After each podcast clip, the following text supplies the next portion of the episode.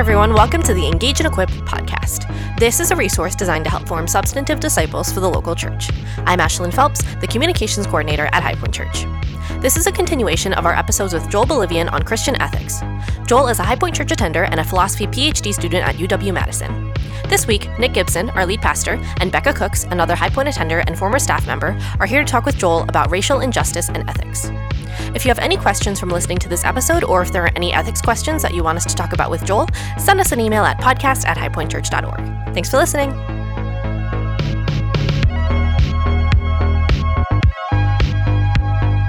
Hey everyone, this is Nick Gibson. Welcome to the Engage and Equip podcast. We're doing a mini series on Christian ethics um, with Joel Bolivian. And our host today, who I did not give the uh, job of uh, doing the intro because I roped her in last minute, is Becca Cooks, who was on staff at High Point Church, but now is on staff at the Upper House and is immersed there in the university community doing that ministry. So, guys, let me just let you give a second of reintroduction of yourselves, and then the uh, the topic we're going to focus on today is racial um, racial justice, justice as it relates to issues of ethics related to race in culture and society. And so there we go. So guys, introduce yourself, and then Becca is going to host and like keep us on task and push us on questions and stuff like that. Here we go.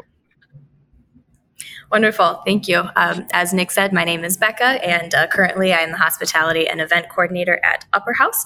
But uh, before that, I was working at High Point, and before that, I was an intern at High Point. So um, I'm very invested in this community and uh, love the church a lot. Um, I'm also speaking as a biracial person, half uh, white, half African American. And so, um, as you can probably imagine, a lot of the racial conversations and strife have been hitting my heart. So um, I feel honored to be part of the conversation and hosting your guys' talk today. And my name is Joel Bolivian. I feel a bit jealous because I've never been an intern at High Point. I never worked at High Point, so I'm really jealous that Rebecca had that opportunity. Um, but I get to do other fun things. I'm a graduate student at the University of Wisconsin, and my research interests focus on the concept of privilege, um, justice, and for a long time, almost entirely on questions about uh, the existence of God and how we could know whether God exists or not. Well, Joel, as a side note, if it makes you feel better, when I became an intern at High Point, one of the first things that Nick told me was all of the previous interns have cried in my office at some point. I expect you'll get to that point too. Great. And so that was like an awesome way to start. And I'm pretty sure it did happen at one point. There were tears at some point. So, I mean, Everybody cries. Everybody cries. So maybe an internship is not what you needed. I don't know. I think I could use a good cry in Nick's office. I feel like that could be helpful sometimes. Yeah, it's not it's not exactly devil wear, wears Prada crying. It, it's designed to be therapeutic crying. Like good. Wonderful. Well, um, again, as mentioned, uh, we've been doing a mini series within Engage and Equip with Joel on Christian ethics. Um, and so far, uh, we've talked about moral relativism and poverty, affluence, and generosity. Uh, so we were planning on doing a third ethics question on gender justice, but given um, pressing cultural questions surrounding racial injustice with everything that has been going on, uh, we thought it would be wise to switch the topic and talk about racial injustice and ethics. So um, I will turn it over to Joel to maybe frame this topic a little bit more for us, uh, and then we can dive into some questions. Thanks a lot, Rebecca. So, yeah, we're talking about racial injustice and race issues. And as everyone is aware, a couple of weeks ago, um, a black American, George Floyd, uh, was killed uh, after being subdued by the police. And in the wake of his death, and in the wake of the death of other black Americans leading up to that, there was there's been a massive national outcry against racial injustice uh, in the United States. And we're living in a really interesting moment. It's not that these sorts of events haven't happened before. Ferguson was also a moment in US history where there was a massive outcry in the United States against racial injustice. But this one seems to be novel in its scope and the way that cities all across the United States seem to be living in solidarity and responding in solidarity to uh, injustices that uh, target the black community. And this is also something that's picking up attention internationally. And so as Christians, our our concern is to be a part of what God is doing to heal the world, to bring about kingdom healing, kingdom hope. And so this is this is like the context that we're we're jumping into these conversations about justice, about injustice, about oppression, and kind of trying to wrestle through these questions. What ought we be doing and even feeling and even learning as Christians? Um, so yeah, that's sort of the idea. Great. Well, just from that, let's jump into uh, a good but very broad question initially. What do we or what do you mean by justice and then conversely injustice? Yeah, I think justice is such a tricky concept. Um, one thing we like to do in philosophy is to try to figure out the essence, as it's often put, the essence of a concept. What does it entail? When is it manifested? And I think that justice is one of those concepts that's actually really tricky to define, to give a really neat and carefully packaged analysis for. Um, and so I'm I'm just going to hedge and just say like I don't really have a great definition for justice, but I think at a minimum, justice involves something like seeking to uphold the rights and dignity of human beings and not just human beings. You might think that there can be justice for animals as well, insofar as animals um, have certain rights. I mean, not everyone thinks animals do have rights, but you might also think that animals have a certain kind of dignity that ought to be respected. So I think justice is is at its essence very concerned with rights, very concerned with dignity, and very concerned with the well-being of creatures. Um, but that's a really like vague uh, definition. Um, so I don't know that that's all that helpful. But I guess I would I'd want to know from you guys, like Rebecca uh, and Nick, how would you describe justice? My uh, my answer or thought is also pretty vague, but I wonder if you can even look toward well-being. So if you um, or uh, flourishing. So is is justice happening if you are seeking out the full flourishing of the the subject that you're hoping uh, would be experiencing justice? Um, that's very fluid and uh, doesn't follow any rights or rules or regulations. Um, and that's what makes it hard because how can my thriving then not impede on somebody else's thriving, right? And that's where those limits become helpful. Um, but I'm wondering if that plays into justice as well. Yeah. yeah, I think I think biblically speaking, there's a kind of a variety of definitions of justice. I mean, f- just functionally speaking, I kind of like I, I think it's attributed to Aristotle. Uh, justice is giving each person their due, but I think within the Bible, um, there's a number of different logics of justice. So one is would be close to what we might refer to as libertarian justice, which is that people have rights as individuals bearing God's image, and you can't impede upon them negatively but there's also other concepts of, of justice that are more positive and prescriptive. For example, the, the golden rule is put forward as an idea of Christian ethics that's, that Jesus claims is rooted in justice, I think, which is to say, you should treat other people the way you would like to be treated. That that's what is another person's due. What you think you deserve is therefore what you think they deserve if you were to think clearly about justice. So I think the golden rule is is given by Jesus not as a simply a dictate of grace, but as a dictate of justice. I, I also think that if we read the Bible carefully about how grace functions, grace is not disconnected from the concept of justice.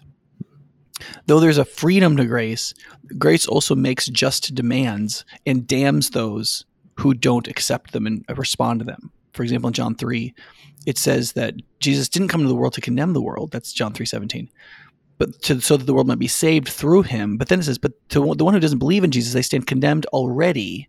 That is, apart from their sins, like just in not accepting Jesus, they stand condemned because they haven't accepted God's one and only Son. That is, to reject the, the cosmic act of grace of the incarnation of the Son of God, his death and resurrection for them, is itself a damnable offense. That is, rejecting grace can be damnable, right? Same thing in Romans 12. Mm-hmm. If you love your enemy and feed them and help them, the effect of that, if they don't repent, is that you're heaping burning coals on their heads. I've read plenty of commentaries that have tried to contort that into saying that's a nice thing. You're giving people fire in the ancient world. That was really nice. That's not what the idiom heap burning coals on people's heads means. It means destroying them.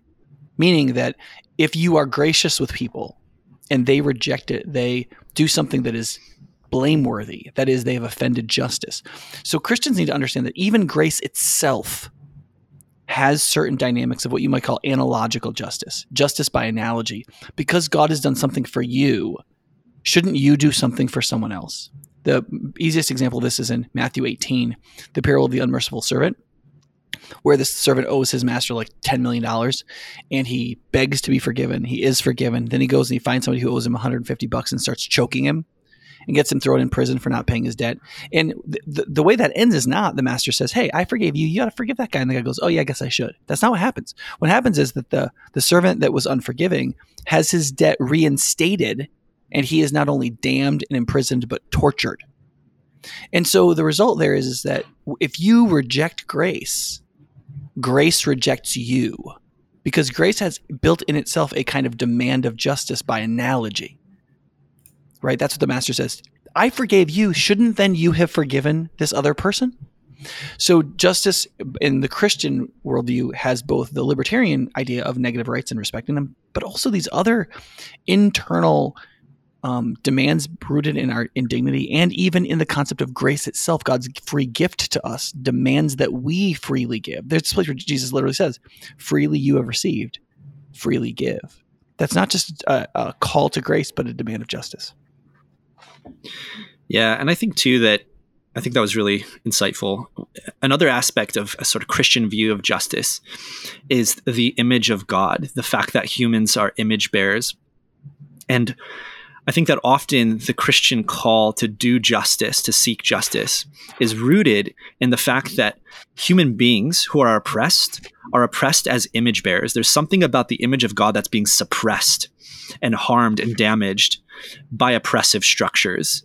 And that image in every human being is like it's what confers value, it's what gives deep, rich value. And yeah, there's something seriously wrong about suppressing and hindering the image of God in people. Uh, so I think, yeah, something about caring for and protecting and championing the image of God in all people is part of the Christian call for justice as well. And then it also takes out that the reciprocal nature of justice between people, um, where you can't say, "Oh, you need to treat me justly for then me to treat you with justice." Almost looking at it as fairness as opposed to justice, but coming from you know our Savior has been ever so just and gracious, um, and it is out of that gift and out of His image that we are then acting, not necessarily in response to those we're interacting with. Yeah. Yeah. Absolutely. Yeah. So then, uh, what do you think is involved in the Christian teaching of justice that if Christians would really embrace it today, we could see some good steps towards unity in the church? Nick, do you want to answer that one first? No, you're the guest, Joel. I was going to let you answer it first. you're so hospitable. I love it. Um, I think it's a really good question. And I think this question is actually really hard for me because I, when I interact with a lot of, say, evangelical Christians, I get the sense that they care a lot about justice. I get the sense that they understand what it means somewhat to be made in the image of God. They, they see that that's really valuable. They have strong moral convictions. They see that God is part of, God is on this, this project to re- to restore creation, to bring wholeness and shalom to creation, and they're like they want to be a part of it. I see that in a lot of evangelical Christians. So, in my mind, it feels like a lot of us are getting our theology sort of right. I don't know that the tweaking there is needs like I don't know that we need tons of tweaking and improvement there. Of course, we could always use more like theological enrichment and insight. But for me the real concern is about not knowing the concrete actual historical details and current details about injustice. In other words, it's not so much that our theology is wrong, it's our history is wrong. It's not so much that our, theo- our theology is lacking, it's that our awareness of the lived experience of oppression is lacking. And I think that's why a lot of evangelical Christians have struggled, myself included, to take steps towards racial reconciliation. Our theology is totally fine. It's just that our theology hasn't been paired with the realization of actual lived racial injustice and racial Im- oppression. And so for me, like, I think I would just want to tell people, like, yes, keep keep thinking about a biblical theological concept of justice, but on top of that, like understand history, understand sociology, understand what's happening in the black community and what has happened to the black community historically and put your theological concept of justice that you have somewhat good grasp of put that to work by learning the actual historical details of injustice that have assailed oppressed people. Does that make sense I yeah, I think that's interesting, Joel. I was just uh, reading a chapter out of a book called Prophetic Lament, um, talking about lament and going through Lamentations, and it was outlining different types of lament. And one component um, is just the need for truth for lament to happen, and yes. how the funeral dirge will um, express this well in that they just acknowledge this is what's happened. This is, as the book says, the dead body that's laying before me. So whether it's the um, sacking of Jerusalem by Rome, or um, this racial strife, or um, the loss of control um, from COVID, and anything like that, to be able to acknowledge this is actually what's broken and dead and wrong before me. And this is the history of how we got there. Here is just the truth.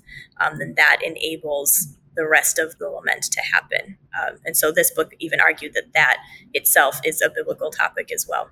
Yeah. That's so rich and so insightful. I I do think that that learning a proper theology of grief and lament is actually really important here. I think that myself included, a lot of white people have been quick to want to um, ask this question like, okay, what can I do to address racial injustice? What kind of actions can I take to mm-hmm. overturn these sorts of systems? And I think that's a great question, and we need to be wrestling with that question. But here's a question I haven't been quick to answer How can I grieve? And how can I lament the fact that our nation has perpetuated and been a part of very serious oppression? And so, yeah, I think that's a great point. Learning that lament is a virtue, that lament is part of what it means to be the kingdom of God to oppress people, to sit with them in their pain, to bear burdens with them, and sometimes to just be silent and to just grieve over the way that image bearers have been treated.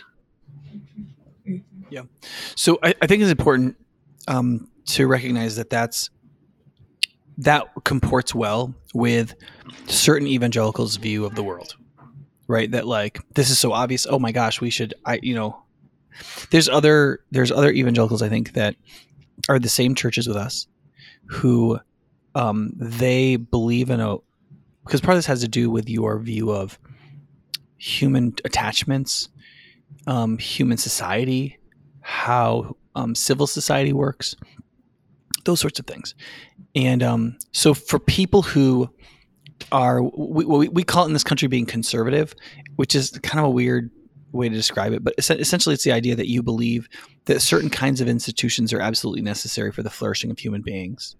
And those need to have certain kinds of authority and authorities functioning in them. And those are all going to be imperfect human beings. And so all of these institutions are going to have a certain amount of corruption in them, a certain amount of dirt. And that is acceptable in order to have the good of the administrative capacity of the, the, the thing, right? The, the, so if that's your default, right then it's very easy if there is like if there is like a structural injustice for you to be less motivated about that right because if you believe in the good of authority you tend to be a little bit more prone to think that a totalitarian action is okay whereas if you tend to be more focused on like libertarian freedom and nobody getting coerced you're going to be a little bit more touchy about that. So there's one of the things that Christians I think sometimes don't understand is how much we've been affected by the multi-trillion dollar like mind shaping campaigns that have existed in our country from all kinds of different perspectives, whether it's you know uh, the the the leaning of universities and schools, whether it's the um, the talk radios or the or the Fox Newses or the CNNs or that there's like like literally billions and billions of dollars are being spent to sub persuade us about all these other things about human society and they they tend we, we tend to accept some of those because the Bible isn't designed to be a political philosophy book or a sociological philosophy book. Right. And so so people read through it and they, they don't pick up these kinds of principles there. We have to construct them based on our theology. And so it's very easy for like a lot of a lot of Americans, whether mostly white, but also like I mean, I was in a meeting with pastors today, and there was African American who was like, all this systemic stuff is crap. Like we need to wake up and realize what we need is personal mm-hmm. revival. People need to take personal responsibility for stuff. And like he, he the thing is, he'd been in the military for like 15 years, in which that is the worldview. The worldview is you are responsible for your own discipline. You need to do your job, etc. Right? So so people have all kinds of different ways they're coming at these things. So there's a there's a certain amount of people in the church who feel like they have a they're like this is the only way they're progressives they look at the history of America and of, of Western society and they say, yeah, there's stuff we got to change. There's stuff that has to get better. We're the best society in the history of the world, though. America is exceptional in that, like, we fix these things ourselves. We were the first nation to abolish slavery. Like, and they go through all these things and they say, they say, oh, we have progressed so much. This is like, let's not lose things like liberty on the basis of trying to fix these other things. I, so I think that there's some people they have a naturally defensive response to claims of things like system, systemic injustice, what some people mean by words like white privilege and white supremacy. And so one of the ways that I think the church needs to come together is to like explain what we mean by stuff and yeah. explain like in sense of with a sense of proportionality to it. So for example, one example is the phrase defund the police right now, right? There's not a lot of people who literally think we should not give the police any money and there shouldn't be any police right? What what a lot of those people, when you say, "Do you really want to defund the police?" What those people say is, "Well, I mean, not." Well, no, what we mean is we we want the police to be somewhat demilitarized. We want money that's going to the police to handle certain problems, really to go to other people to handle those problems, and for those problems not to be handled by the police. But I mean, we're still going to have to call the police when there's like a homicide, or like when we literally need somebody restrained. So you know, if and, and, then like when you when white people hear that, they go, "Oh, I guess that makes a lot more sense." So we're we're talking about some of these concepts. So there's there's essentially two human processes we're talking about. One is um, what is sometimes just referred to as the human process of empathy. That's the kind of slick way to say it. I have all kinds of problems with the with the concept of empathy, but as a human instinct and, and intuition that is that helps us to access the moral faculties of sympathy and caring for one another. I'm I'm I'm down with it, right? And so and so in those cases, like literally hearing about other people's experiences, sometimes are like is the most helpful thing. So what Joel was saying before about just like I need to hear and listen to what you're saying and stand with you and be with you, I'm totally for that. Okay, I'm for it. For a lot of other people though, they they are trying to figure out what does this mean for society and life and and how things are and all of that because most people of color they're not content for a lot of white believers to be like, yeah, things have been bad in the past yeah, you suffered a lot. That's really sad. I feel really feel they want people are like, hey, I want my kids to do as well as your kids in school. I want my kids to be per- prosecuted the same rates. I want my right, and people are kind of like, okay, what does that mean, right? Because every there's no group in America that that like statistically is the same as another one. Yeah. Even though you, if you split up white people into 18 different categories by historic ethnicity, like mm-hmm. Italian Americans don't do as well as British Americans, right? And they do a little better than Irish Americans on some things, and not as like no group is the same, right? And those differences are not necessarily rooted in race structural racisms, right? So people are like, what does this mean? And so one of the things I think has to happen is a lot of the lo- nomenclature that is getting used, like white supremacy, defund the police, um, privilege, white privilege, yeah. those kinds of things.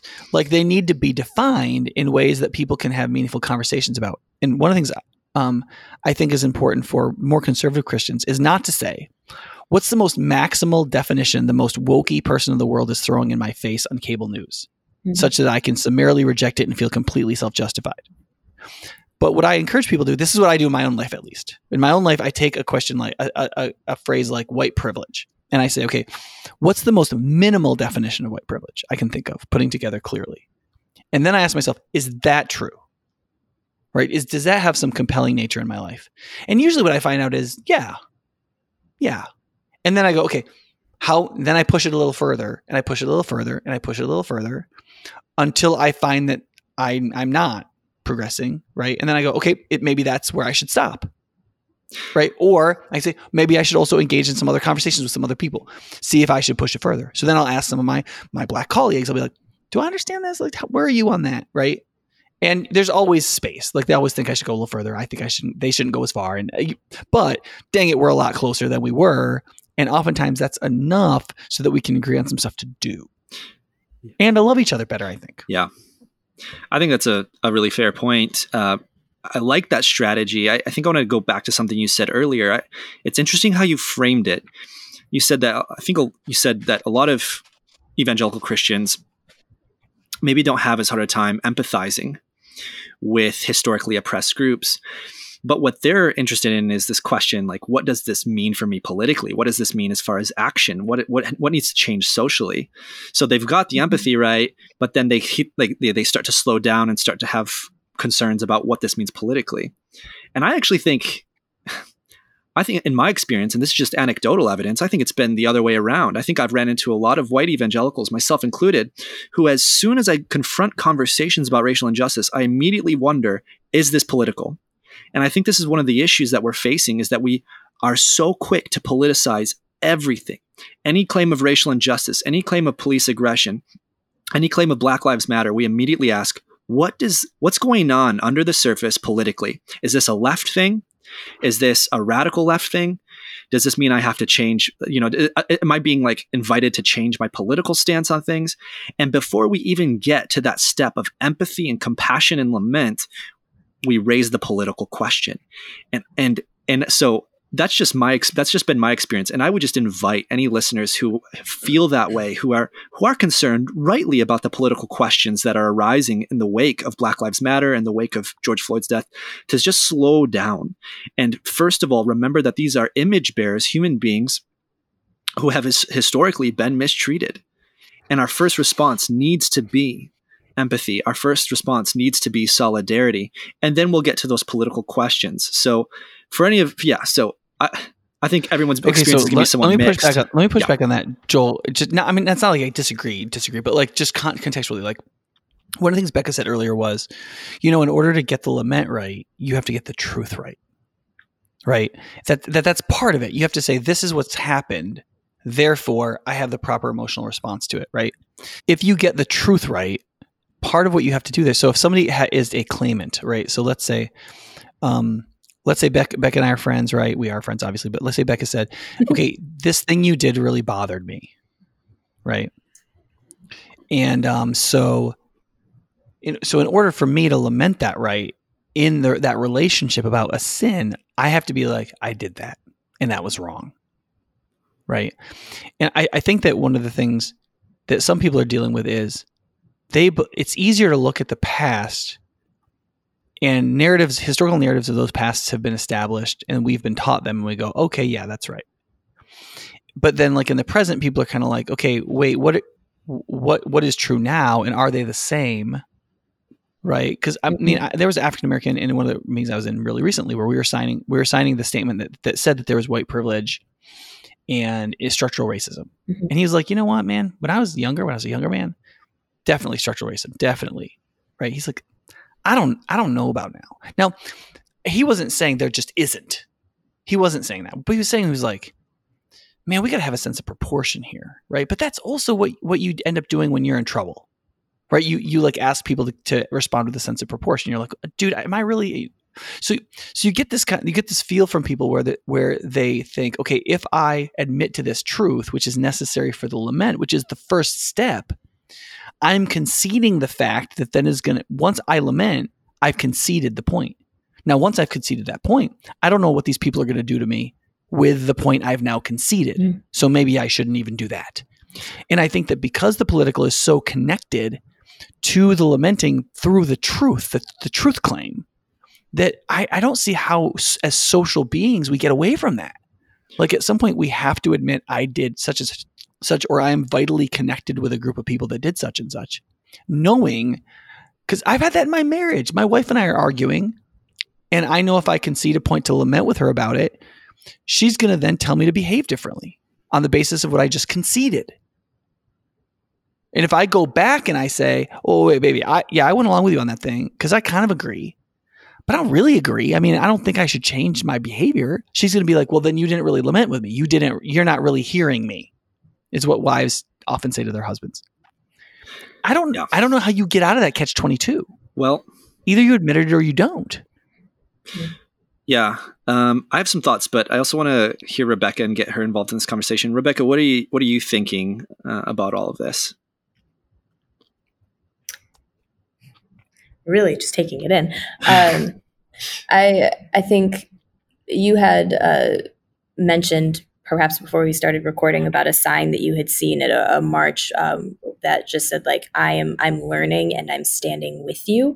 Um, and there's something that's been very helpful for me to hear or to acknowledge that like I am supporting you as best I know how as I'm simultaneously figuring out what I really think about this and how I find it appropriate to respond or engage. Um, so um, there was a solidarity march um, among a lot of the churches in Madison two Sundays ago. I went to that, and um, it was very hard for me listening to the talks, particularly as a minority, to be like, this is good and right for me to be here.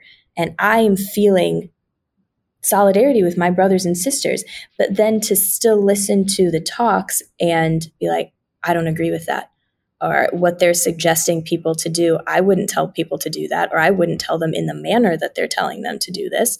And so feeling very torn, like, okay, is is is this wrong? So just how should I be feeling about this? How should I be thinking? And to be given the permission or allow myself the permission to say, I am standing here because this is good. I don't agree, but I'm going to keep standing here as we figure this out. Um, I'm going to keep mm-hmm. listening to this story. I'm going to keep learning, um, and I am going to listen so well. And my hope is also that you will listen so well to me. Um, mm-hmm. That's been helpful to acknowledge that both of those can exist at the same time. Um, yeah. Yeah. I, I think that's important because I think a lot of things are true at the same time. Yeah. Mm-hmm. And if you can't exist in a world in which that's the case, it's very hard to get anywhere. Mm-hmm. Yeah. Well, Joel, did you want to make one more comment uh, before I kind of segue yeah. us? That could. Yeah, I think this. Nice... Yeah, that was really. I mean, I think lots of good points being made here. The the sign that I saw at a, a march in Grand Rapids was listening, learning, standing with you, and it absolutely wrecked me in the best way. And I thought, what a great posture to have. And I think, Nick, just to go back to something you were saying earlier, I think you gave mm-hmm. a really, I think, insightful, like psychological, social psychological explanation for the reaction of a lot of white conservatives. I think, you know, you put on your sociologist hat. It was really good. I think that that's probably right. I think that there's a kind of concern that arises about what this is going to imply for me as far as my lifestyle, as far as society, as far as politics. And those things matter. But there's also something to consider here is that two thoughts. First, this isn't merely, maybe even primarily, a political issue. This is essentially a humanitarian issue, a justice issue. These are image bearers who, when you look at the history, and this is why I, I want to emphasize the history, have been historically oppressed. And when we approach this and with our political senses heightened and like you know paying ultra uh, like giving giving ourselves overly uh, sorry when we overly fixate on the political questions i think we forget that this is first and foremost a humanitarian issue that real lives have been impacted by injustice. And as kingdom denizens our response shouldn't be to ask the, the, the political questions first but to ask the question of solidarity and empathy and secondly, I would say this that even if your explanation is right, we need to distinguish between explanations and justifications.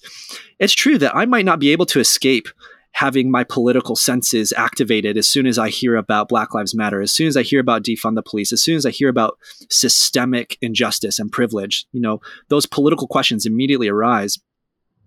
But mm-hmm. although that is the case, it, a response that's overly politicized isn't justified. I can understand why human beings are prone to do that. And I think there's something about the fall also in, leads us to uh, to be fearful of change because it might require reform in our hearts and in our lives. But I think although that's that's going to happen, it's not justified. And I think as a as as a community, we need to slow down and ask ourselves: Is there a just is there an injustice here? Are there people who who whose lives have been uh, subjugated and and put under pressure oppressive of oppressive structures And that's a question about justice. That's a question about humanitarian rights and so on. And the political questions should come. I, don't want to. I don't want to deny that. But I think our first response is to ask the question about whether there has been oppression. And that's why, you know, when we asked this question earlier, what needs to be involved in a Christian teaching on justice? My sense is we just need better history. We need more history. You know, I when I talk to white evangelicals, like they get it. They get the, that uh, people of color are made in the image of God. It's that's not that's not a question for them. They understand that certain things are unjust. But what is a question for us is whether or not the long-term effects of slavery and the long term effects of, say, segregation and racial disparities in the 20th century have continued to impact the Black community. And that's a question that you don't answer by looking at the theology text, you answer by looking into history. So I, I just think this idea of listening and learning is super important right now. Let's lower our political defenses and allow our humanitarian consciousness to be erased. Okay, so let me I'm going to push back on that a little bit. Cuz okay, so I agree with you I agree with you on the use on the importance of empathy and listening to other people about their experiences, and I think that that helps people feel the moral gravity of things that they have understood historically. So if you've learned in your history that like um, various peoples of color and even various subsets of white people in America relative to their to when they immigrated to this country, like Irish people and that sort of thing, have been historically oppressed peoples, right? In different contexts, in different ways. And then yeah that's but that's pretty abstract. You know we learn we tend to learn history as abstractions. And so then when you talk to you listen to a person of color or a person who's like have certain kinds of experience is it means so much more to you. It, it's so different. And so there's a humanizing effect that takes something from the abstract and makes it personal to a human being you care about. I totally agree with that as a psychological imperative for us to find out how to socially love each other and to figure out what solidarity means. Agree okay?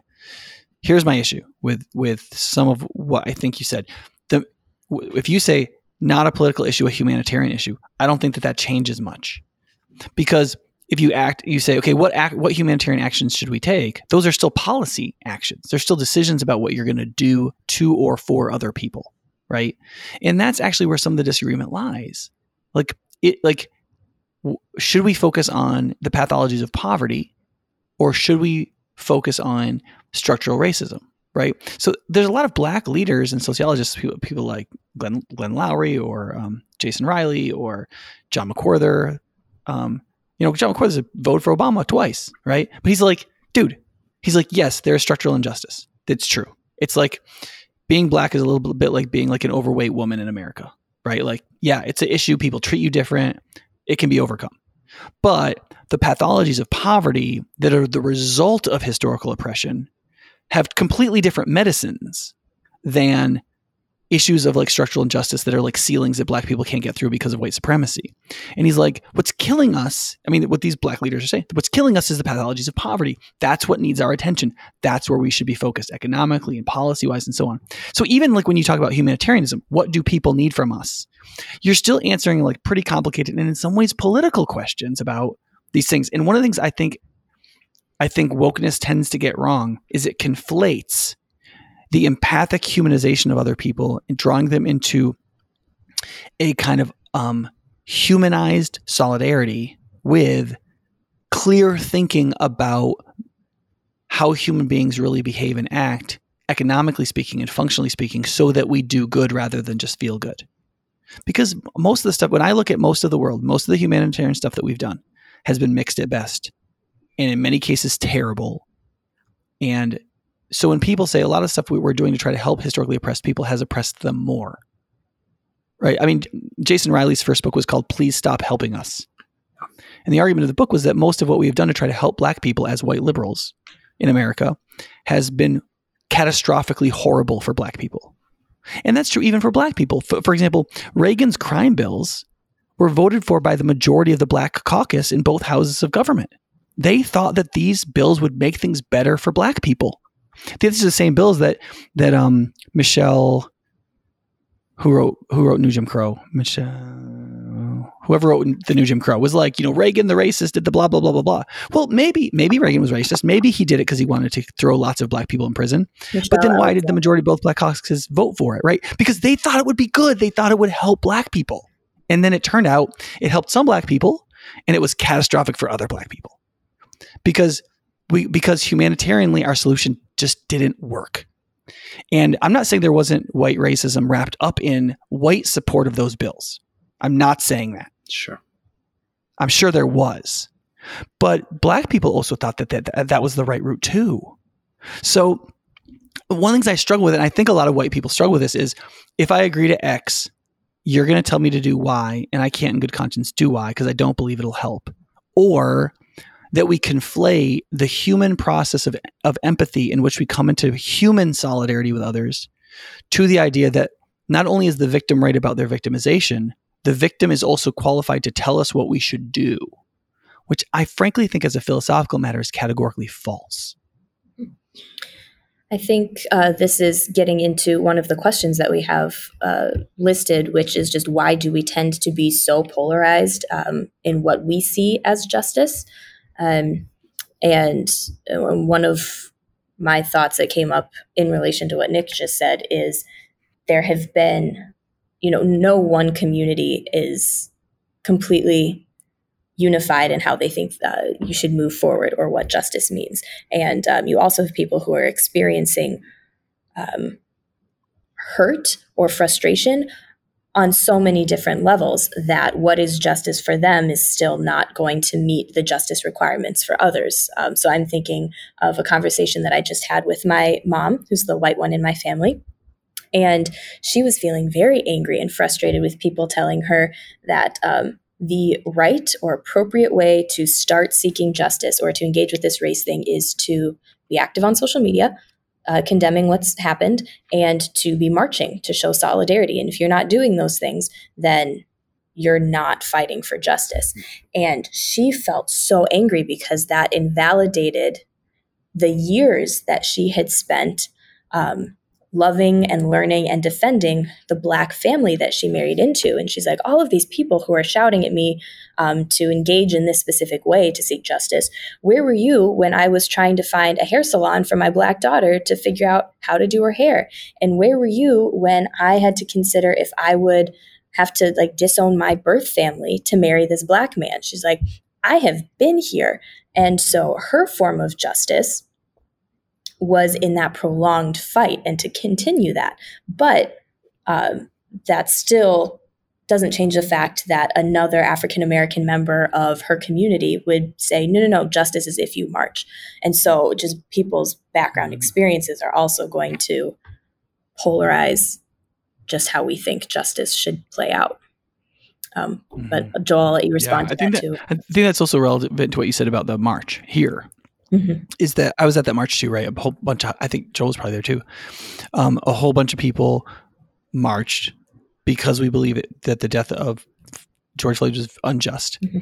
and that we believe that there remained remnants in the American police system that could mm-hmm. lead it so, something similar to happen again, and we wanted inordinate attention on that possibility, and we want, wanted to deal with it, right?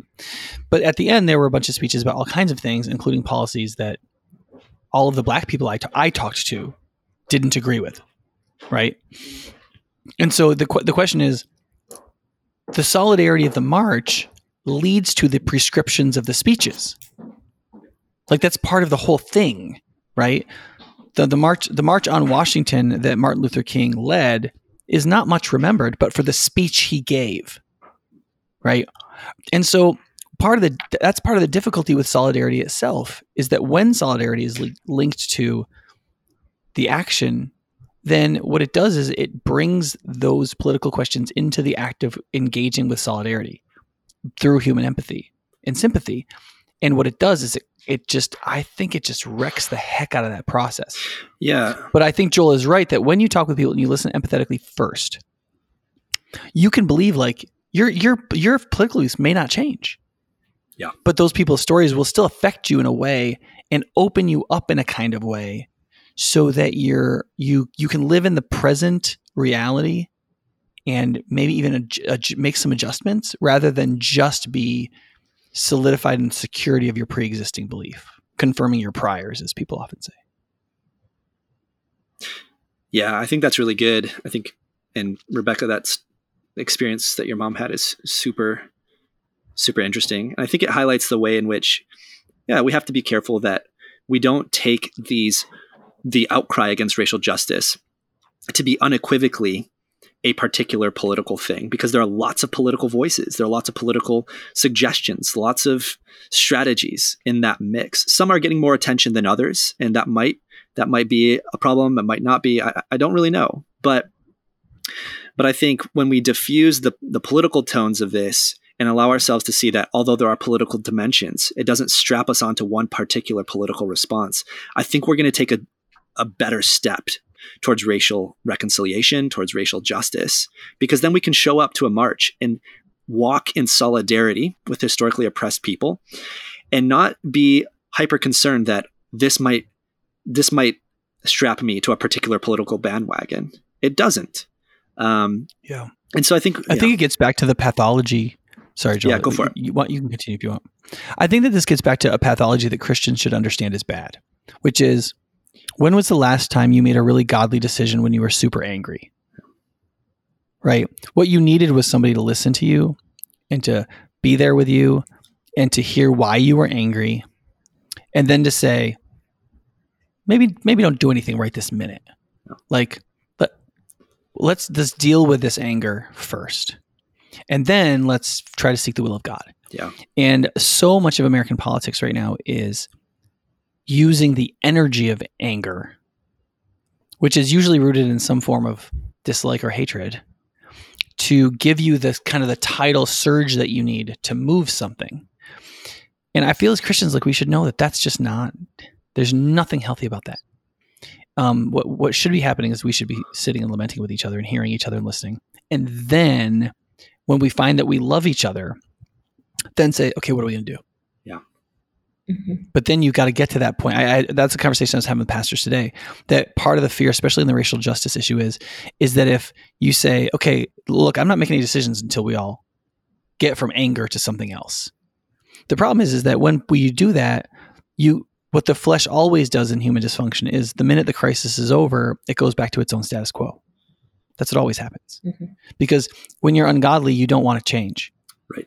And so you as the minute you can get out of what somebody's holding your face to, you just go back to whatever it was before. You see this like in marriage counseling where the wife's like, "You got to change this." And he's like, "I'll change," and then she goes, "Okay, I'll stay." And then two months later, they're in your office because he didn't change anything. Once she said she'd stay, he didn't change. And this gets back to the issue of trust. Can our can our black and people of color and and whatever else, brothers and sisters in Christ, trust us to live for the good all the time, including in the wider social responsibilities, so that they they can they cannot demand in anger what they can't get any what they know they can't get any other way. Yeah.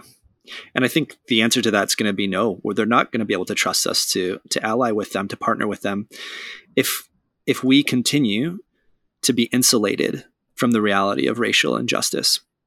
I mean, I think one of the reasons why we're quick as white evangelicals to see injustice in other areas, say when it comes to sex trafficking, when it comes to abortion, but not when it comes to race issues, is because we're very insulated from racial injustice. It's just not part of our lived experience. It's not part of my lived experience.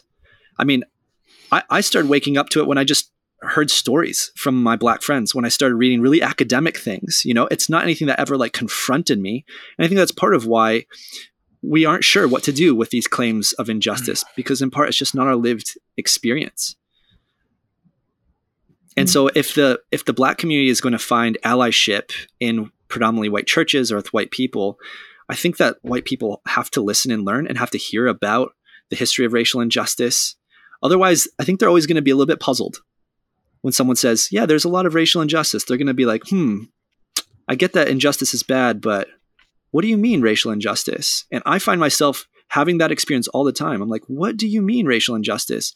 And as I continue to listen and learn, it's not that I don't stop asking that question, it's that I start discovering that those claims are valid through and through. And so I think mm-hmm. we we need we need to keep listening and learning if we're going to partner well with black communities.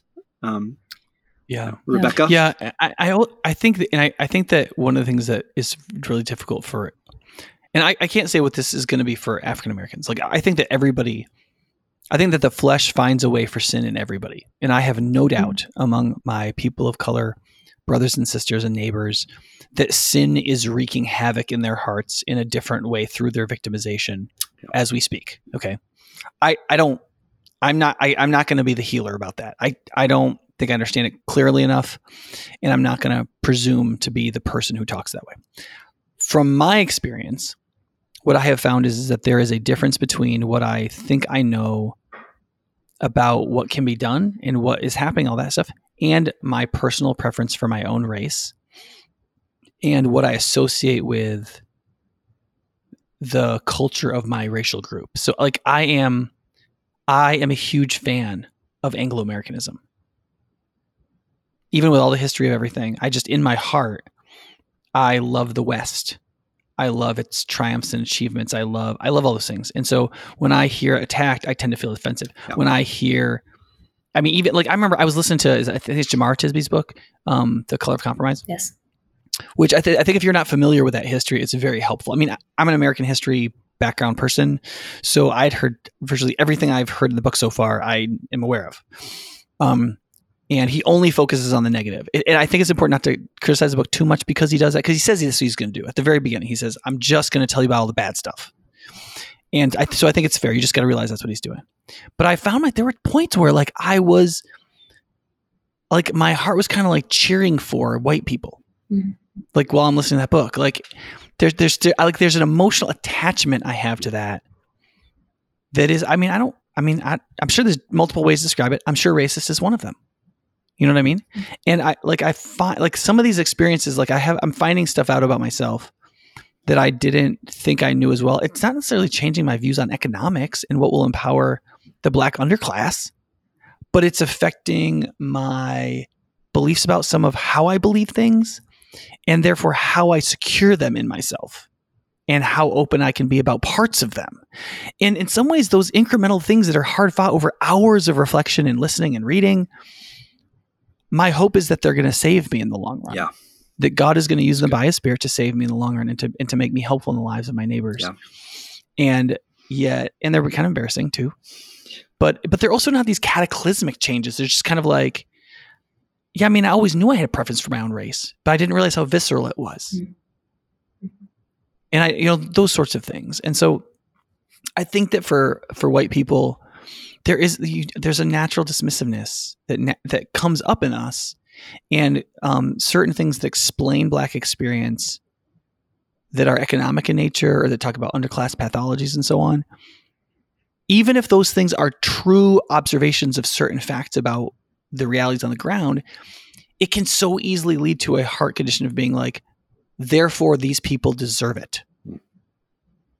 And even if you don't believe the problem is systemic racism primarily still the question remains do you care right.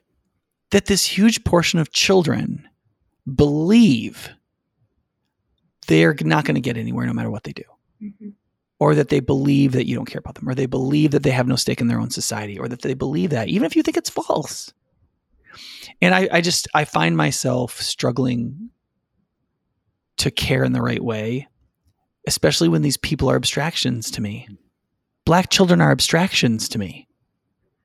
I'm just not around them very much. Yeah. And so overcoming the natural tendencies of the flesh in me, I just they're really hard and I feel like it's so easy to be flippant. And so I just want to encourage my white friends, especially if you're politically conservative or libertarian and you believe very strongly in personal responsibility and the responsibility of people closer to you rather than people further than you, and you naturally distrust very large governments. That's I, I think that political set of views is perfectly defensible but you need to know the poison that is specific to your beliefs, which is to believe that the people around you, that you've done your personal responsibilities, you have built social capital around yourself, you've built your human capital, and why haven't they? In a kind of heartless way. And I feel like I you have to imbue those views with a deep sense of humanity. Otherwise, your politics will become your religion and you will lose yes. sight of the compassion of Jesus for all people. Mm-hmm. Boom. And and it's it's a terrifying and humiliating process, but it's I think it's necessary for godliness, especially in this moment. Mm-hmm. And on the minority side of that, um, I think minorities should be going through that same level of reflection um, because we all are affected by sin. Um, but particularly in these conversations where, um, given the American context, given the white and black dynamic um, that we're facing. As our white friends are learning and asking questions and wrestling with just how they're involved or just yes just how they're interacting um, i think it is a responsibility of minorities to act charitably toward our white brothers and sisters as they are learning. Um, I know I'll, I'll, there will be several minorities who disagree with me on on this point because they're like, we've been we've been patient, we've been the ones that have been flexing towards white culture. Um, why should we have to educate them uh, on us and how to engage with us? Um, but I I think that question does not acknowledge just human relationship and human interaction beyond race. I think for anybody to learn and move forward in a relationship, um, to feel empathy, to understand a story, um, you're going to have to ask questions and they're going to have to be silly. And the other person is going to have to sacrifice and be like, okay, let me bring you along as best as I can. Um, and that is sacrifice on that person's part. It, it, it I would consider that sacrifice on the minority's part to say, okay, you just said something really foolish. Um, or you're really, really slow to get this. Um, and not say that that's okay, but to acknowledge effort and intentions and to still be charitable and hospitable. Because um, that's just an action that Christ calls us to be outside of this race conversation. Um, so, like, I. Uh, I was in Minneapolis when George Floyd was killed, um, and I was staying with a white friend. Um, and as soon as I heard about George Floyd, my first thought was, oh my, this city better get ready for things to just explode. And when I told that to the friend that I was staying with, and then to another friend on the phone who's also white, they were like, really? You thought that this would happen? Like, you thought these riots and stuff would, like, you saw that coming. And um, one of them had said, Well, this has just never happened before. So I, I didn't know this has never happened before. Um, so what I know she meant was in my context, in my city, during my time, this has not happened before. But my initial heart reaction to both of them was, "What you mean this never happened before? Like this is a textbook response to like something that has been going on. Like let's talk about Rodney King or and anything else." Um, mm-hmm. But I fully understand what they actually meant and their experiences. Just like this is new for us, and so in that moment, I would find it my responsibility to be the charitable one, and not saying that they weren't charitable, but to extend that um, that ability to not be offended easily. Like, okay, let's walk through this. And so I do think that minorities hold um, a responsibility there, even if even if we don't want to, which is hard to say. But that is my piece that I have said. Mm-hmm. So I am going to move us on to the next question, which I think we have started to touch on it. But can I ask how, you that question? Oh, you sure can. I think we were going to different questions, okay. but go for it, please.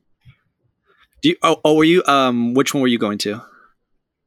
I was going back to how we've oh. seen justice pursued well historically and now. Um, but I'm happy to bring. We can come back yeah. to that. What do you prefer? I'll defer to you. You're the you're the moderator. Oh, such power! Wow. Um, why don't why don't we go with your question because I think that still stays in this area, and then we can start going to more um, positive notes or uplifting notes, shall we say, by how we've seen justice pursued well. Does that sound good? All right, Becca. Thanks for sharing that. That was incredibly gracious and humble and insightful to hear you say that. And I mm. sometimes feel like I don't deserve any sort of grace like that because I think I've I've for too long been idle, for too long been ignorant and complacent. And what you're saying is pure gospel. It is pure gospel, and hmm. uh, I think that's really noble. So that connects with another question. Uh, for some people in the church, pursuing racial justice or any sort of woke topics brings up feelings of suspicion and defensiveness. So, can you speak to someone who might be feeling some of those things? What would you say? Mm-hmm. I mean, my initial thought as to feeling defensive is when someone tells you you're wrong. The way that you are engaging with whatever you're doing, so in this conversation, the way that you are engaging with race is not correct. And that it hurts to hear that you're wrong. It's hard to hear that you're wrong. And then it's particularly hard or confusing when, in your own context, you don't know how you could have done better. It's not like there were these set guidelines, there were these rules, and you somehow you missed them and you've just been ignoring them completely. Um, those those haven't been set up, um, and so when you are thinking, "Man, the minorities in my life, I love them. I love them to the extent that I like don't even see them as a minority really, but just someone in my family. Which, for the record, I know that this has been established, but minorities do enjoy you seeing them as minorities because that is something beautiful about them. Hmm. But that's another topic. Um, but if you're just like, I see you as you, and um, I have not participated in overt acts of racism and I, I, think i ask people questions um, but I, I, don't have hate in my heart towards these people and um, so how can you tell me that i am doing wrong? Um, so i think that's where defensiveness and suspicion comes in because you're like whoa what do you mean? What have i missed? Um, can you maybe repeat the second half of that question? I just went off the defensiveness bit. Yeah so i mean can you speak to someone who might be feeling some of those things the the suspicion the defensiveness even like mm. feeling personally attacked um, or maybe even feeling like are you like wondering are you calling me a racist? Are you suggesting that i'm fill in the blank as far as like character flaws goes? You know what what would you say to someone like that? Mm-hmm.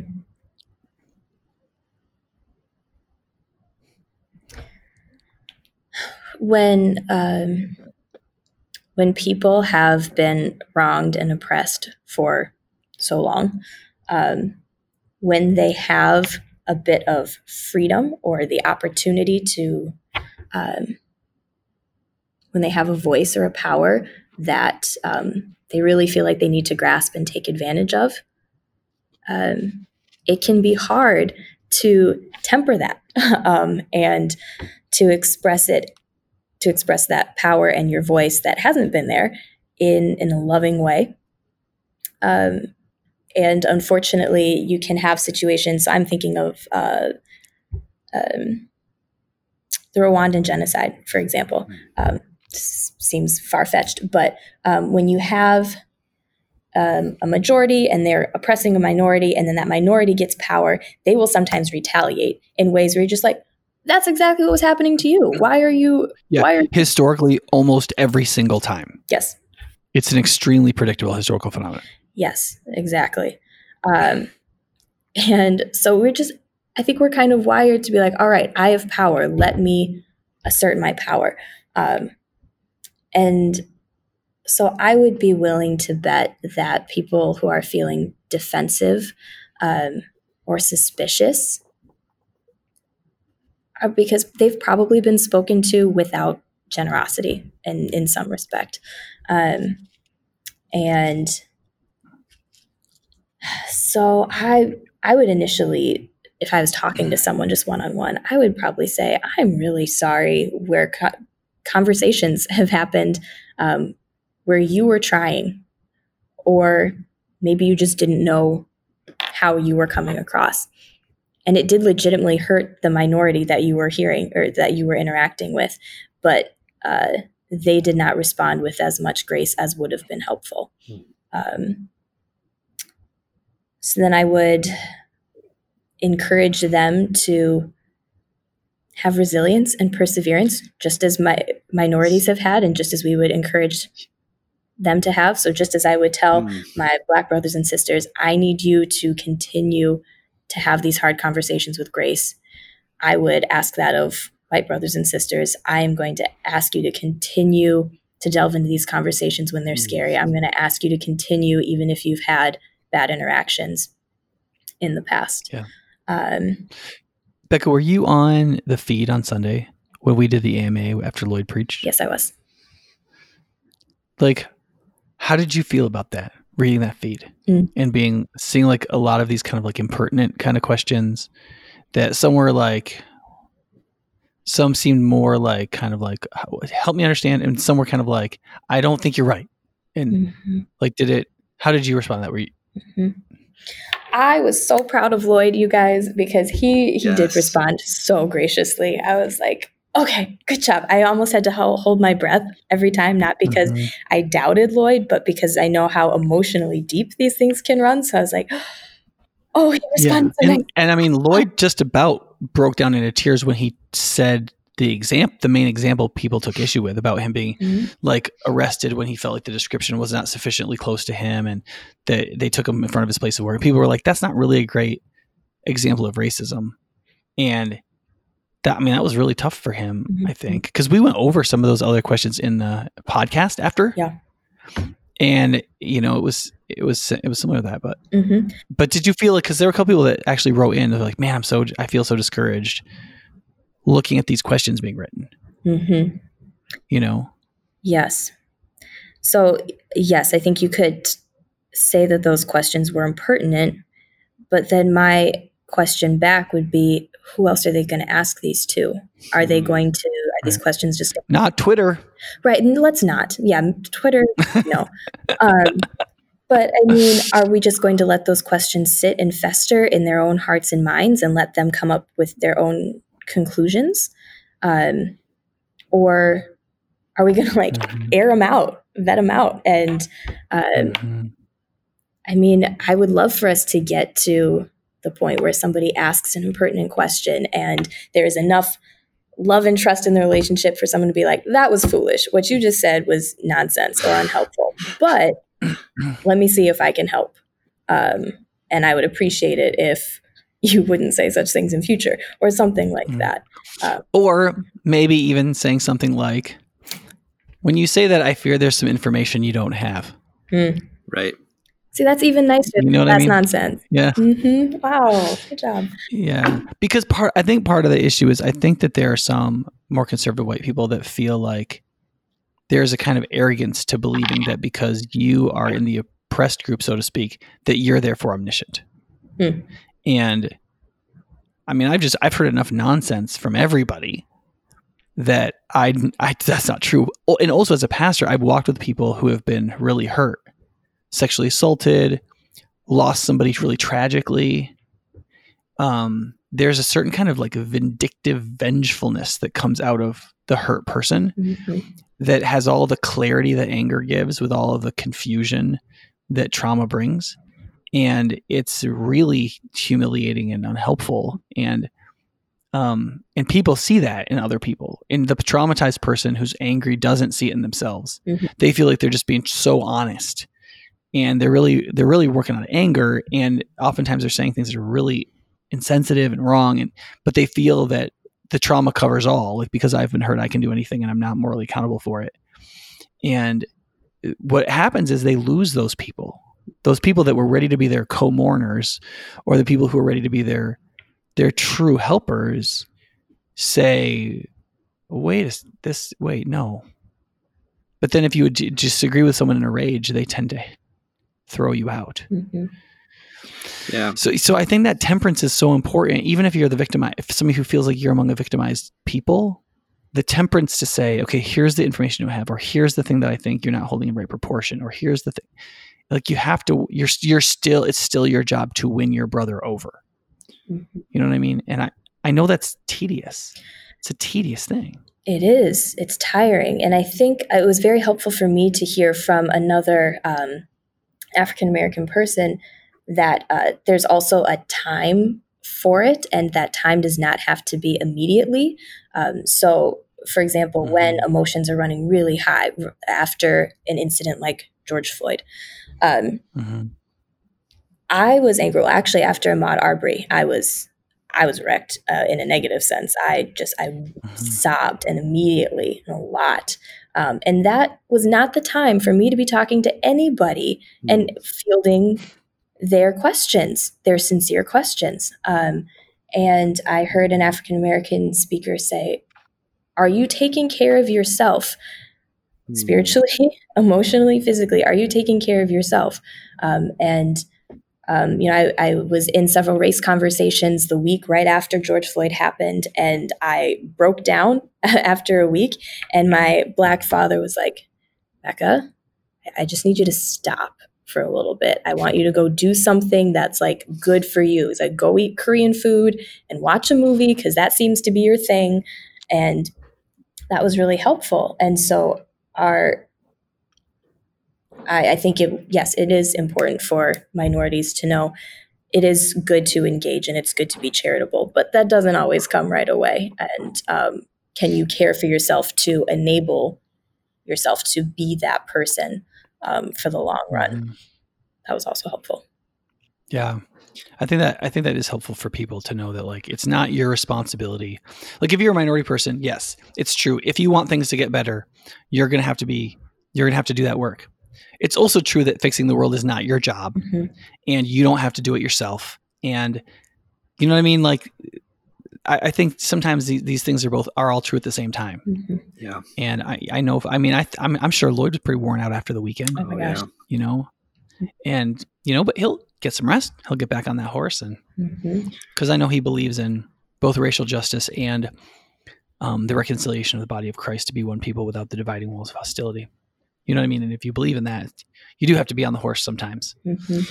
Yeah. You know. And I just want to say, Rebecca, your your mm-hmm. response is like consistently seasoned with grace and generosity. I feel like you're an exemplar of how to have these conversations gracefully. And um, yeah, I just want to commend you for that. That's amazing. I feel like super convicted and like encouraged in a weird way uh, by the way you're framing your responses. And I just want to say too to like to the white community who's like who has the, the kind of questions that came up in the feed on Sunday, like wondering like, well, is that really an instance of racism?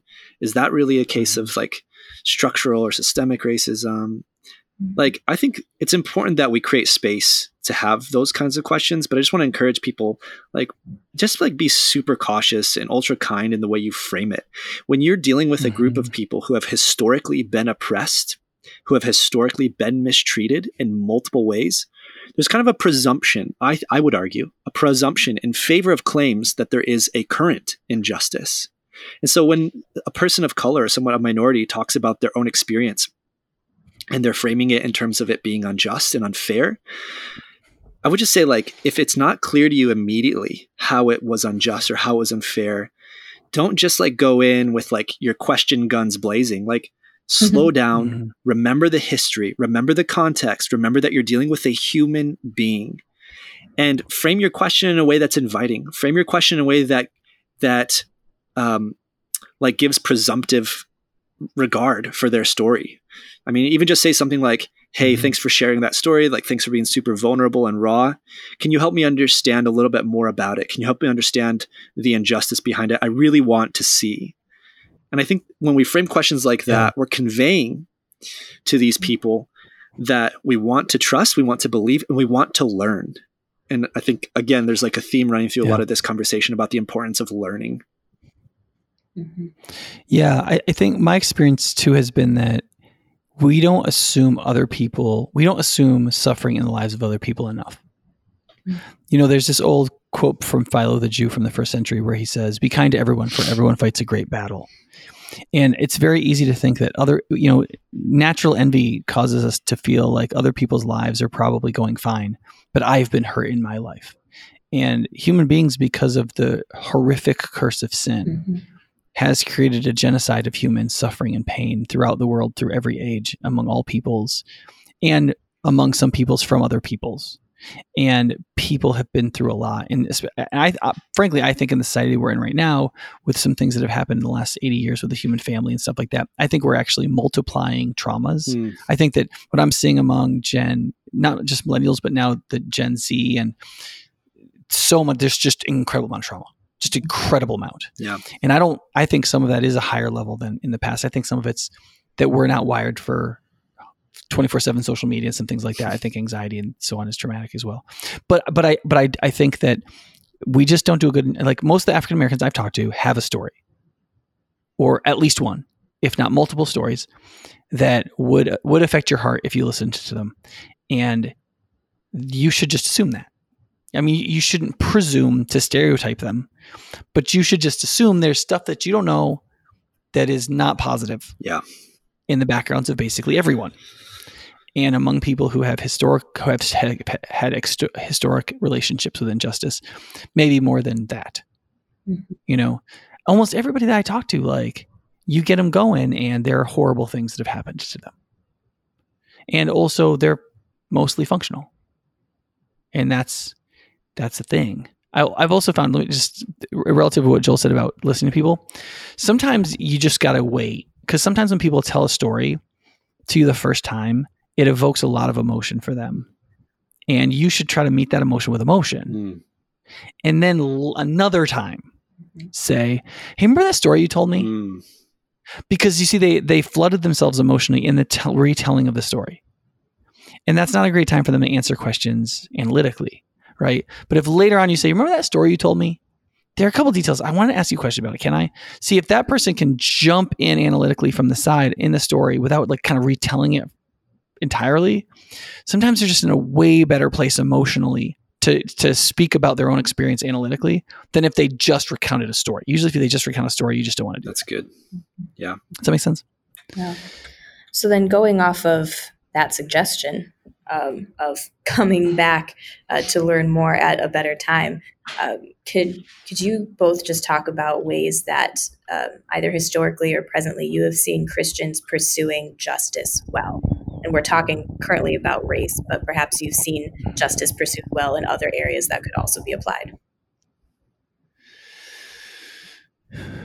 Yeah, I'll say a few. I think Joel may be a little bit more immersed in some of the things happening at the moment in certain sectors, but um, you know, I, Jordan Peterson was one of the first people I heard talk about this a lot, which is the we naturally psychologically assume ourselves back into history as in solidarity with the heroes. So if I was in Soviet Russia, I would have been with Alexander Solzhenitsyn. If I was, you know, if I was in New York, you know, at the time of abolition, I would have been with, you know, with uh, Frederick Douglass and and so on, right? Like I like I would have been on the right side of history, always, always, always, right? And the answer is no, you would, no, you would not have. And you should see yourself as a person who would have done just what everybody else did, either not getting involved or actively engaging in injustice. I actually think that I would go so far with this as to say that you should do that even if you are literally from the group that was oppressed. That had you been on the other side, you would have done just what those people did. And in fact, in American history, it is in fact true that there were black people in America's history that owned slaves when they became wealthy, right? But I, I think so. I think it's easy to look at. That's why I think Tisby's book is fairly helpful the color of compromise because he just drags your faith through all the negative stuff and he doesn't talk about the positive stuff. So there's nothing for you to be like, well, I would have been like him. Like he just he's just like, this is what happened.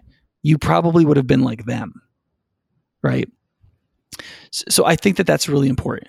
But it is the fact in history that there have been times where there has been movements towards justice. But I think one of the things that's important to recognize is it's never perfect. Like it's never like the full biblical norm of the kingdom of God. It's always an improvement and often a jerky one at that, right? Like Tisby points out that there were people that were for abolition who were racist. Mm-hmm.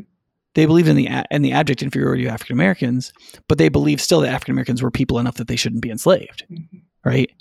And one of the things I actually didn't like about Tisby's book is how it felt like he was kind of sneering at those people. And I'm like, well, it was, you know, for the African Americans who were freed, they were they were happy for those people to be abolitionists, even though racists, because it was a huge step forward. And so I think what we have to keep thinking in our generation is future generations will still judge us somehow.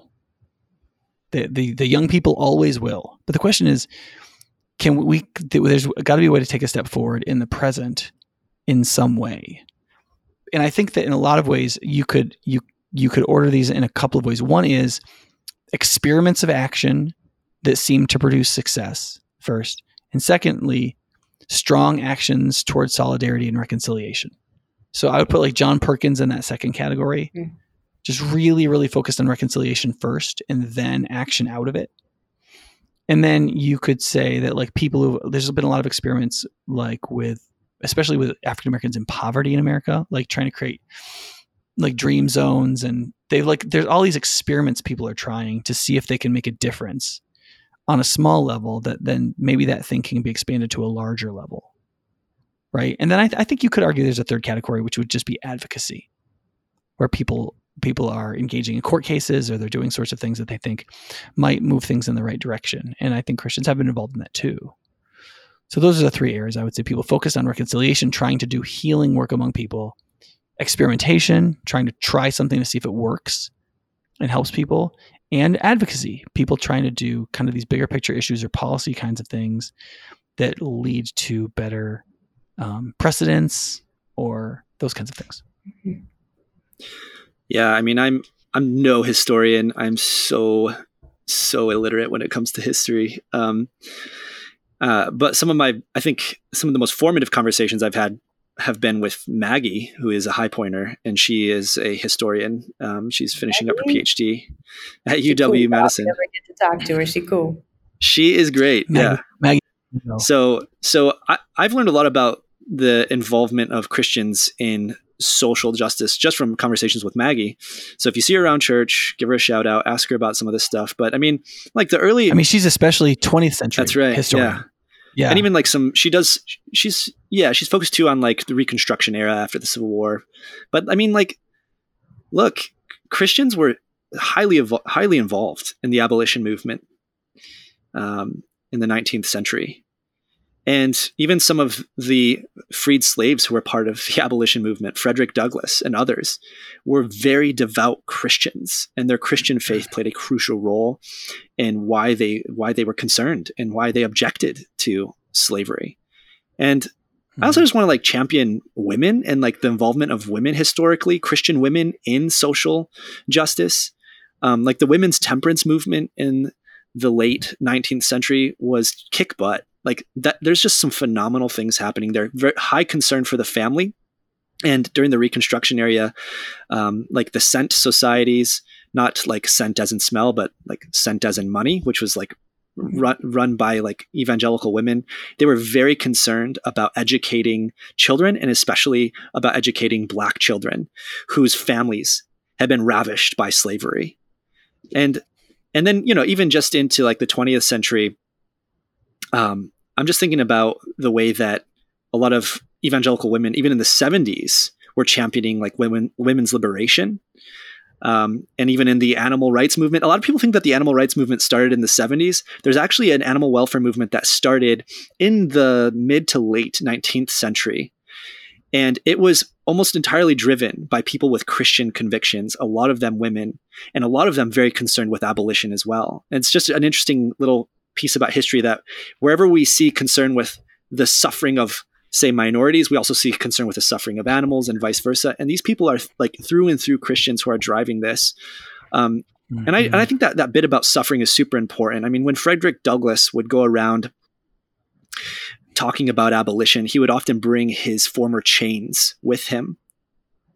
Mm-hmm. and there's something super important about appealing to moral sentiments in all of this about appealing to the suffering of people. And I think one interesting aspect of some of the history of like Christian involvement and social reformation is that appeal to suffering and pain. Um, and again, we have a lot of minorities. We have we have freed slaves who are who are using that sort of rhetoric. We have women who are using that rhetoric and, and like on, on behalf of animal welfare.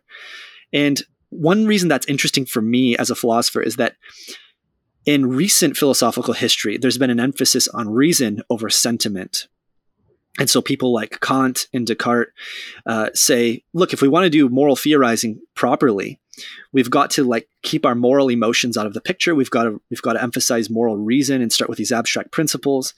And I just think that's such a wrong way of doing things. It's not like it's it's maybe the better way of saying it is that it's like half truth. And uh, one thing that's impressed me about the history of Christian involvement in recent social justice movements is the emphasis on the suffering of image bearers and the suffering of God's creatures and the appeal to moral sentiments. Um, there's something really beautiful about that. And I think we need that as part of our rhetoric. And that's why we need to hear the stories of oppressed people. We need to hear their personal stories. It's not enough to just read about the history of oppression, although I highly recommend it. And I think it's one of the reasons we don't fully see racial injustice in America is because we don't know the history. But in addition to the history, we need to hear the stories, the lived experience, get our moral sentiments working, activate those moral faculties, because that's going to put us in touch with moral truth, I would argue and of course temper that with theology temper that with history. But yeah i think that's all i had to say about that. What, what about yeah I, th- I think for some conservative people they would they would be concerned about that because if you really get kind of whipped up into the, those feelings there's the fear that you'll get manipulated by people who use those. But I, I think it's i think it's a little bit like refusing to fall in love because when you really really love someone you can be manipulated by them and and other people can manip- manipulate you in that relationship. And you it's not worth not falling in love because you can be taken advantage That's exactly of. right. You have to you have to do it. You have to act towards love for love's sake. And then you have to be wise enough to know when you're being manipulated. Yeah. and then choose the loving thing at that point.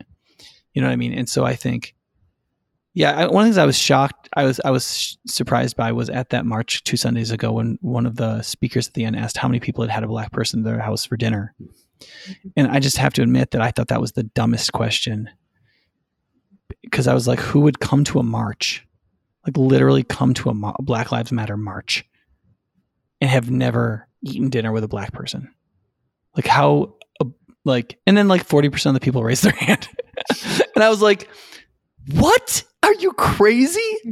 But yeah, man. And I was just like, you know, that's, I don't get that. But like, that's a lot of people's experiences. And so it's hard to do good things in justice name when you're just that isolated. Yeah. You know? What about you, Rebecca? So, I mean, what what what stands out to you as far as uh, history of justice and Christianity's involvement in that? Gosh,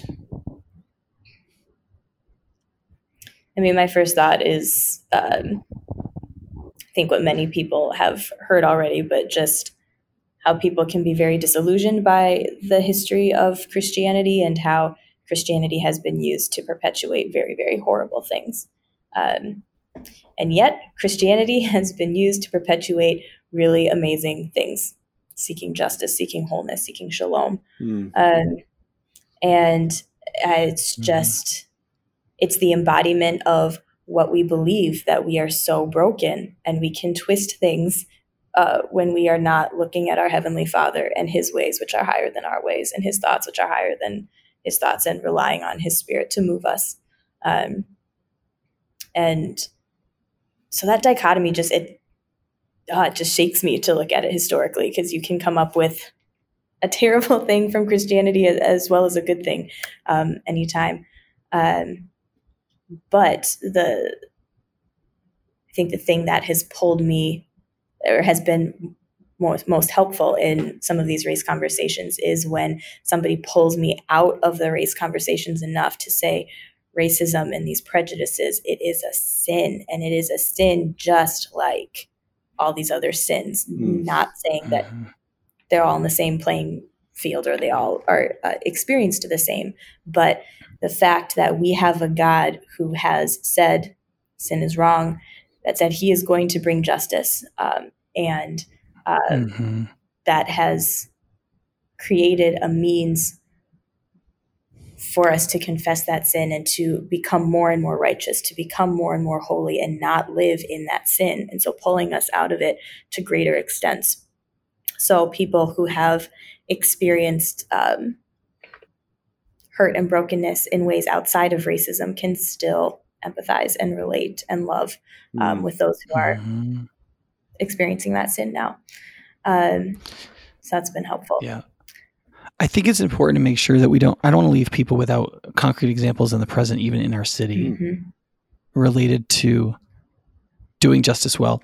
I, I, think, first of all, if you are on the political right or left as your general convictions about how society functions, how human beings flourish, you can still participate in a way that advocates for justice among people who are historically oppressed, it within that. So, for example, there's a lot of conservative Christians that has have given a few hundred thousand dollars a year to CareNet because they hate abortion, but they don't like that black women are often often find themselves in situations where they have pregnancies without a man involved enough and they want an option to have their children but they need a lot of help and support right and so some people have supported that and i'll just I'll tell you what the african american women who give testimonies every year and who go through that ministry are incredibly thankful mm-hmm. to those conservative predominantly white christians who have supported that ministry.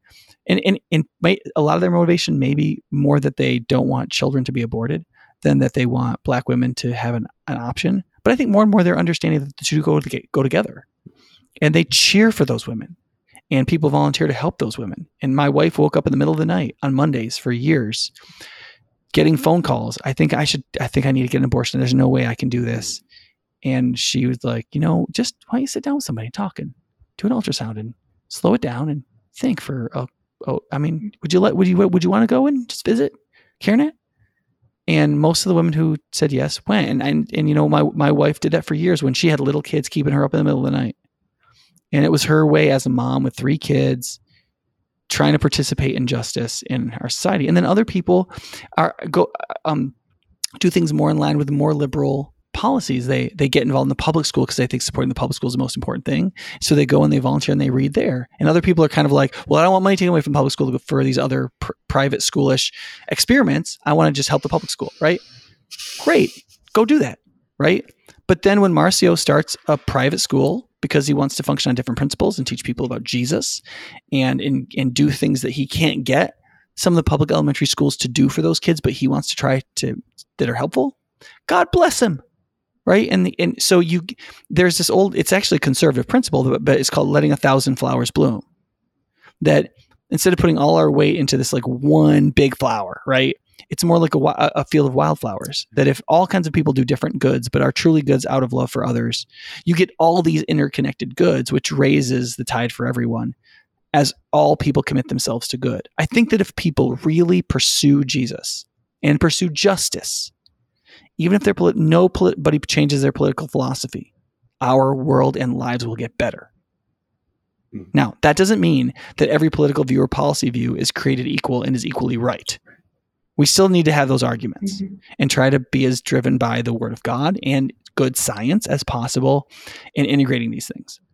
But I think that if people try to do good, we'll get all these different flowers blooming, whether it's whether it's Lighthouse School or High Point School having a lot of vouchers that they're opening this year so that kids can go, which minority families are going to use, whether it's going to read in the public school system whether it's to do any of these other different things, whether to really try to be a multi ethnic church so that people of different ethnicities can get to know each other well, so that when somebody's looking to hire somebody, that person's name comes to mind.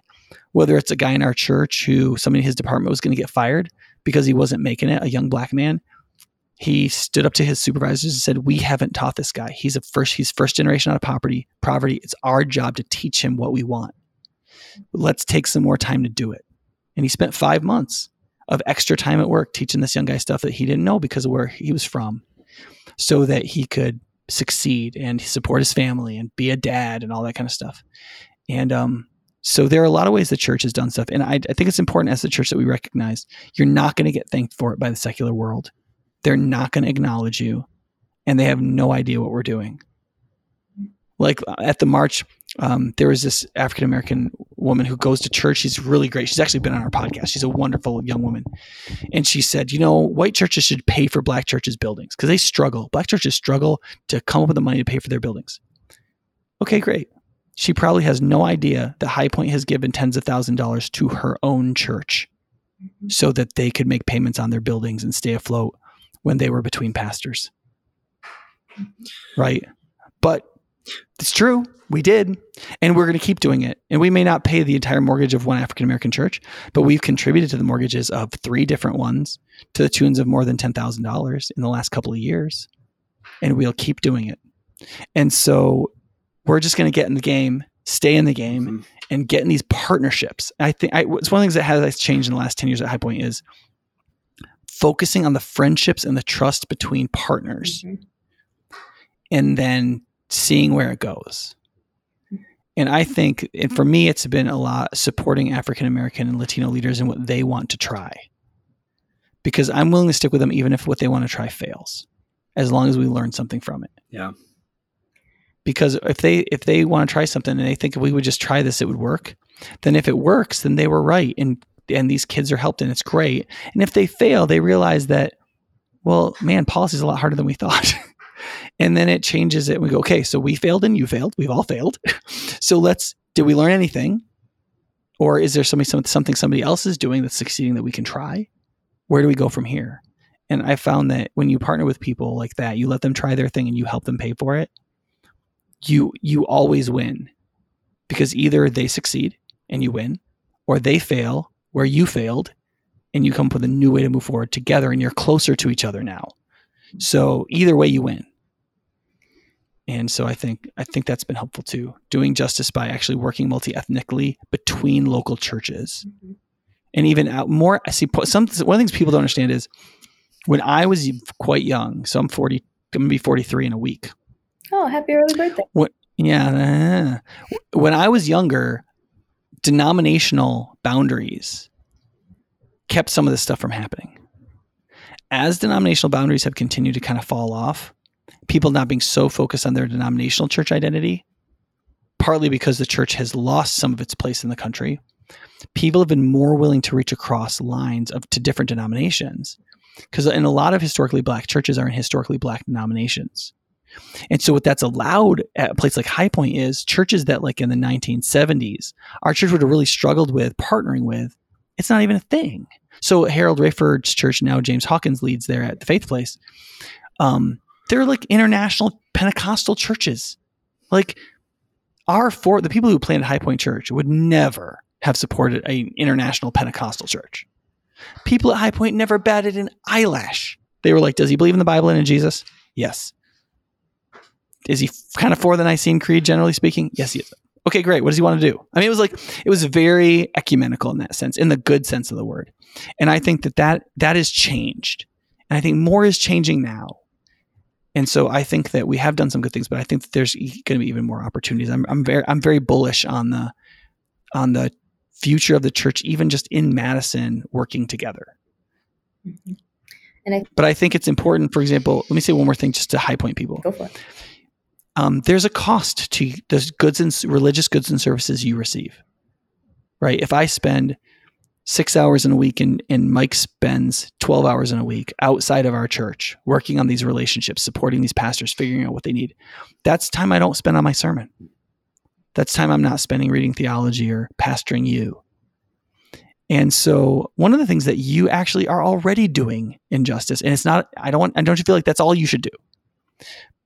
In one of the concentric circles here, one of the things you're doing is you're, you're not, you're letting me do these things and you're letting Mike do these things. And, um, we you know you're letting becca come and train at high point for a while and learn some stuff so that she can go out and do things more effectively and and these are ways that we do that and so i hope that high, as a church we'll continue to be a church very generous with our staff's time and our time and our money in places where we think investments in justice can be made especially where what we're looking for is investments of justice and gospel together that's what we're looking for and where we find those we want to we want to support them. I had, an African American pastor, not well, sorry, not an African American, an African pastor come to me just today at a meeting and say, I've been hoping to see you in person for weeks. I appreciate so much what your church has done for our church. He said, I, we've been giving food and helping to pay some of the rent of some of our folks. And we, I had, I had a couple of white pastors come to me and tell me we shouldn't be doing this because then our people won't go back to work and they'll become lazy. And, the, and those churches didn't give us anything. He said, but but we we were able to help our people because of you guys and we're so thankful and our people are hard workers and they can't wait to get back to work but in this interim we were able to give give food to them and some snacks to their kids and to give them encouragement to know that people care about them and so we didn't we have not changed the disenfranchisement of black people in america but we didn't we we allowed it not to get worse for a few families for a couple of months mm-hmm. You know what I mean? And that Jesus, Jesus said, remember this. Jesus talked a lot about justice and us being part of it. He also said that if you ever give a cup of cold water in his name to someone, you will never lose your reward. Mm. So even if we if we struggle in having macro success, you just remember as a Christian, every time you do anything for everyone, including justice, care, and empathy for those who feel disenfranchised and hurt and feel like they don't have a stake in their society and that people don't care about them. When you do something for them, Jesus said you're doing it for Him, and you will never lose your reward. And I, th- I think that that can give us the hope we need to, to do little things until we can identify bigger things, until we can identify better things, and go from there. Mm-hmm. Sorry, that was kind of a longer monologue. Well, great. I don't actually feel the need to add anything to that. So, Joel, do you have final comments, final response? I have a final question. That wasn't an uh, option. I'm kidding. Go for it. um, yeah, and if you don't, I mean, if you don't want to answer it, I thought maybe it'd be fun to ask you this question. So, Becca, I'm wondering, like, in a few decades from now, as we look back on some of the things that have been happening in America, we look mm-hmm. at the civil unrest, we look at the protests, we look at the outcry against racial injustice and the attention it's getting across America. What what do you hope to see happen? Like if you could look back and be like, this happened, the church did this, my church did this. What would you say? What would you want to see happen on the other end of these outcries. Mm-hmm. Tell us right now. Right now, Becca. Did you know that I'm an internal processor, Nick? Not helpful. Um, I am very relationally oriented. If I am hoping to see a change, um, that's usually where I'm going to look first. Um, I also think that's one of the harder things to do. Um, and so, my hope would be that um, people were resilient, uh, courageous, and gracious enough to build relationships that they would not have been compelled to build prior to this, and that that would form that would form bridges um, to to build the trust that you need to then enact all of all of these other things, right? Um, it's by relationship that you get connected to different organizations where you can help. It's by relationship that you have empathy to even want to help to begin with. It's by relationship that you see um, the grace and love and forgiveness of God come in when you have all these conversations that are hard and yet you stick with that relationship and you know it is only by God's grace um, and His work on my soul that we are still pushing through this. Um, I just I, I, see a lot of that happening in relationship first. Um, so that's really what I would like to see. Um, and um, yeah, ideally that would then spread, which takes ugh, that's so long. Like it's to go from relationships to then see an impact where Madison is no longer the worst city in the country for African Americans to live. Right? Nice. That that would be a great goal to have. That's going to take some time. That's going to take a lot of time. And the hard or sad fact is that sin is going to be with us for for until Jesus comes back, right? Um, and so I don't anticipate that this race thing is going to go away, which is why I'm like, please be resilient, please be in this for the long haul and do it hmm. kindly. Um, but it can absolutely get better. Um, and so I would hope that it would get better. Relationships, yay! yay! It's amazing. Yeah. All right, guys. Thanks so much for being here. I, I just want to I want to thank Becca again because I sprung this on her kind of last minute. So Becca, thanks for being here. You did a great job. I really appreciate. You bet you taking some time. Please thank the upper house for whatever freedom they gave you from your work responsibilities. Mm-hmm. Today, we love them. And obviously, thank you, Joel, as well, for being here and lending some expertise and historical background and stuff. Um, yeah, if you go to High Point, um, uh, I, know you can't see Joel right now, but like sometime you'll bump into him, you'll figure out who he is. And um, feel free to ask him about some of his the research stuff he's done in concepts of privilege and so on. He, if you if you don't understand the concepts of like white privilege or what people mean when they say white supremacy, I think that he's really open to trying to explain what people mean by that, different versions of it, and so on, so that you can deal with some of these concepts that you might feel are getting thrown at you, but that you don't even know what people mean by them, but they still want you to behave in a certain way on the basis of them. Hmm. So I know that he has a lot of like patience and interest in his whole job is to figure out how to explain things clearly because that's what philosophy is supposed to be about. so um, yeah, and you can check yeah, out so, my blog, uh, Joel Ballivian at blogspot.com where I have some really simple posts and vlogs about privilege. Um, so yeah, mm-hmm. it's a really important. B a l l i v i a. That is exactly right. That's how you spell. Yeah. Ballivian. Or on Instagram under Ethics Chats, right? Oh, dang. Thank you. Yes. Ethics Chats. Yeah. Follow me on Instagram. Yeah. Also, if you're a student, Joel is involved in apologetics group. When do you guys meet? Do you want? We meet during the school year. Uh, yeah, usually we meet at Sorry. Upper House. It's the best place to do apologetics on campus. So yeah, usually during yeah. the weeknight, uh, if you're a student or even if you're not a student, like we would love to have you. So stay tuned for emails, um, or you could probably find us on the RSO uh, page um, under mm-hmm. Ratio Christi. Yeah, if you if you email High Point, we will also connect you with Joel.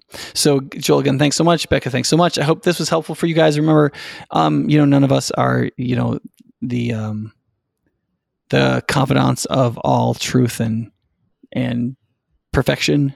Um, but hopefully, some of the things we said will have stirred something in you, or uh, able to have a conversation with somebody, or help you gain an insight that the Holy Spirit can use to lead you to something closer to the future. We're all we're all many things at the same time and moving towards something better in Christ. So I hope that this was helpful for you. We'll see you guys next time.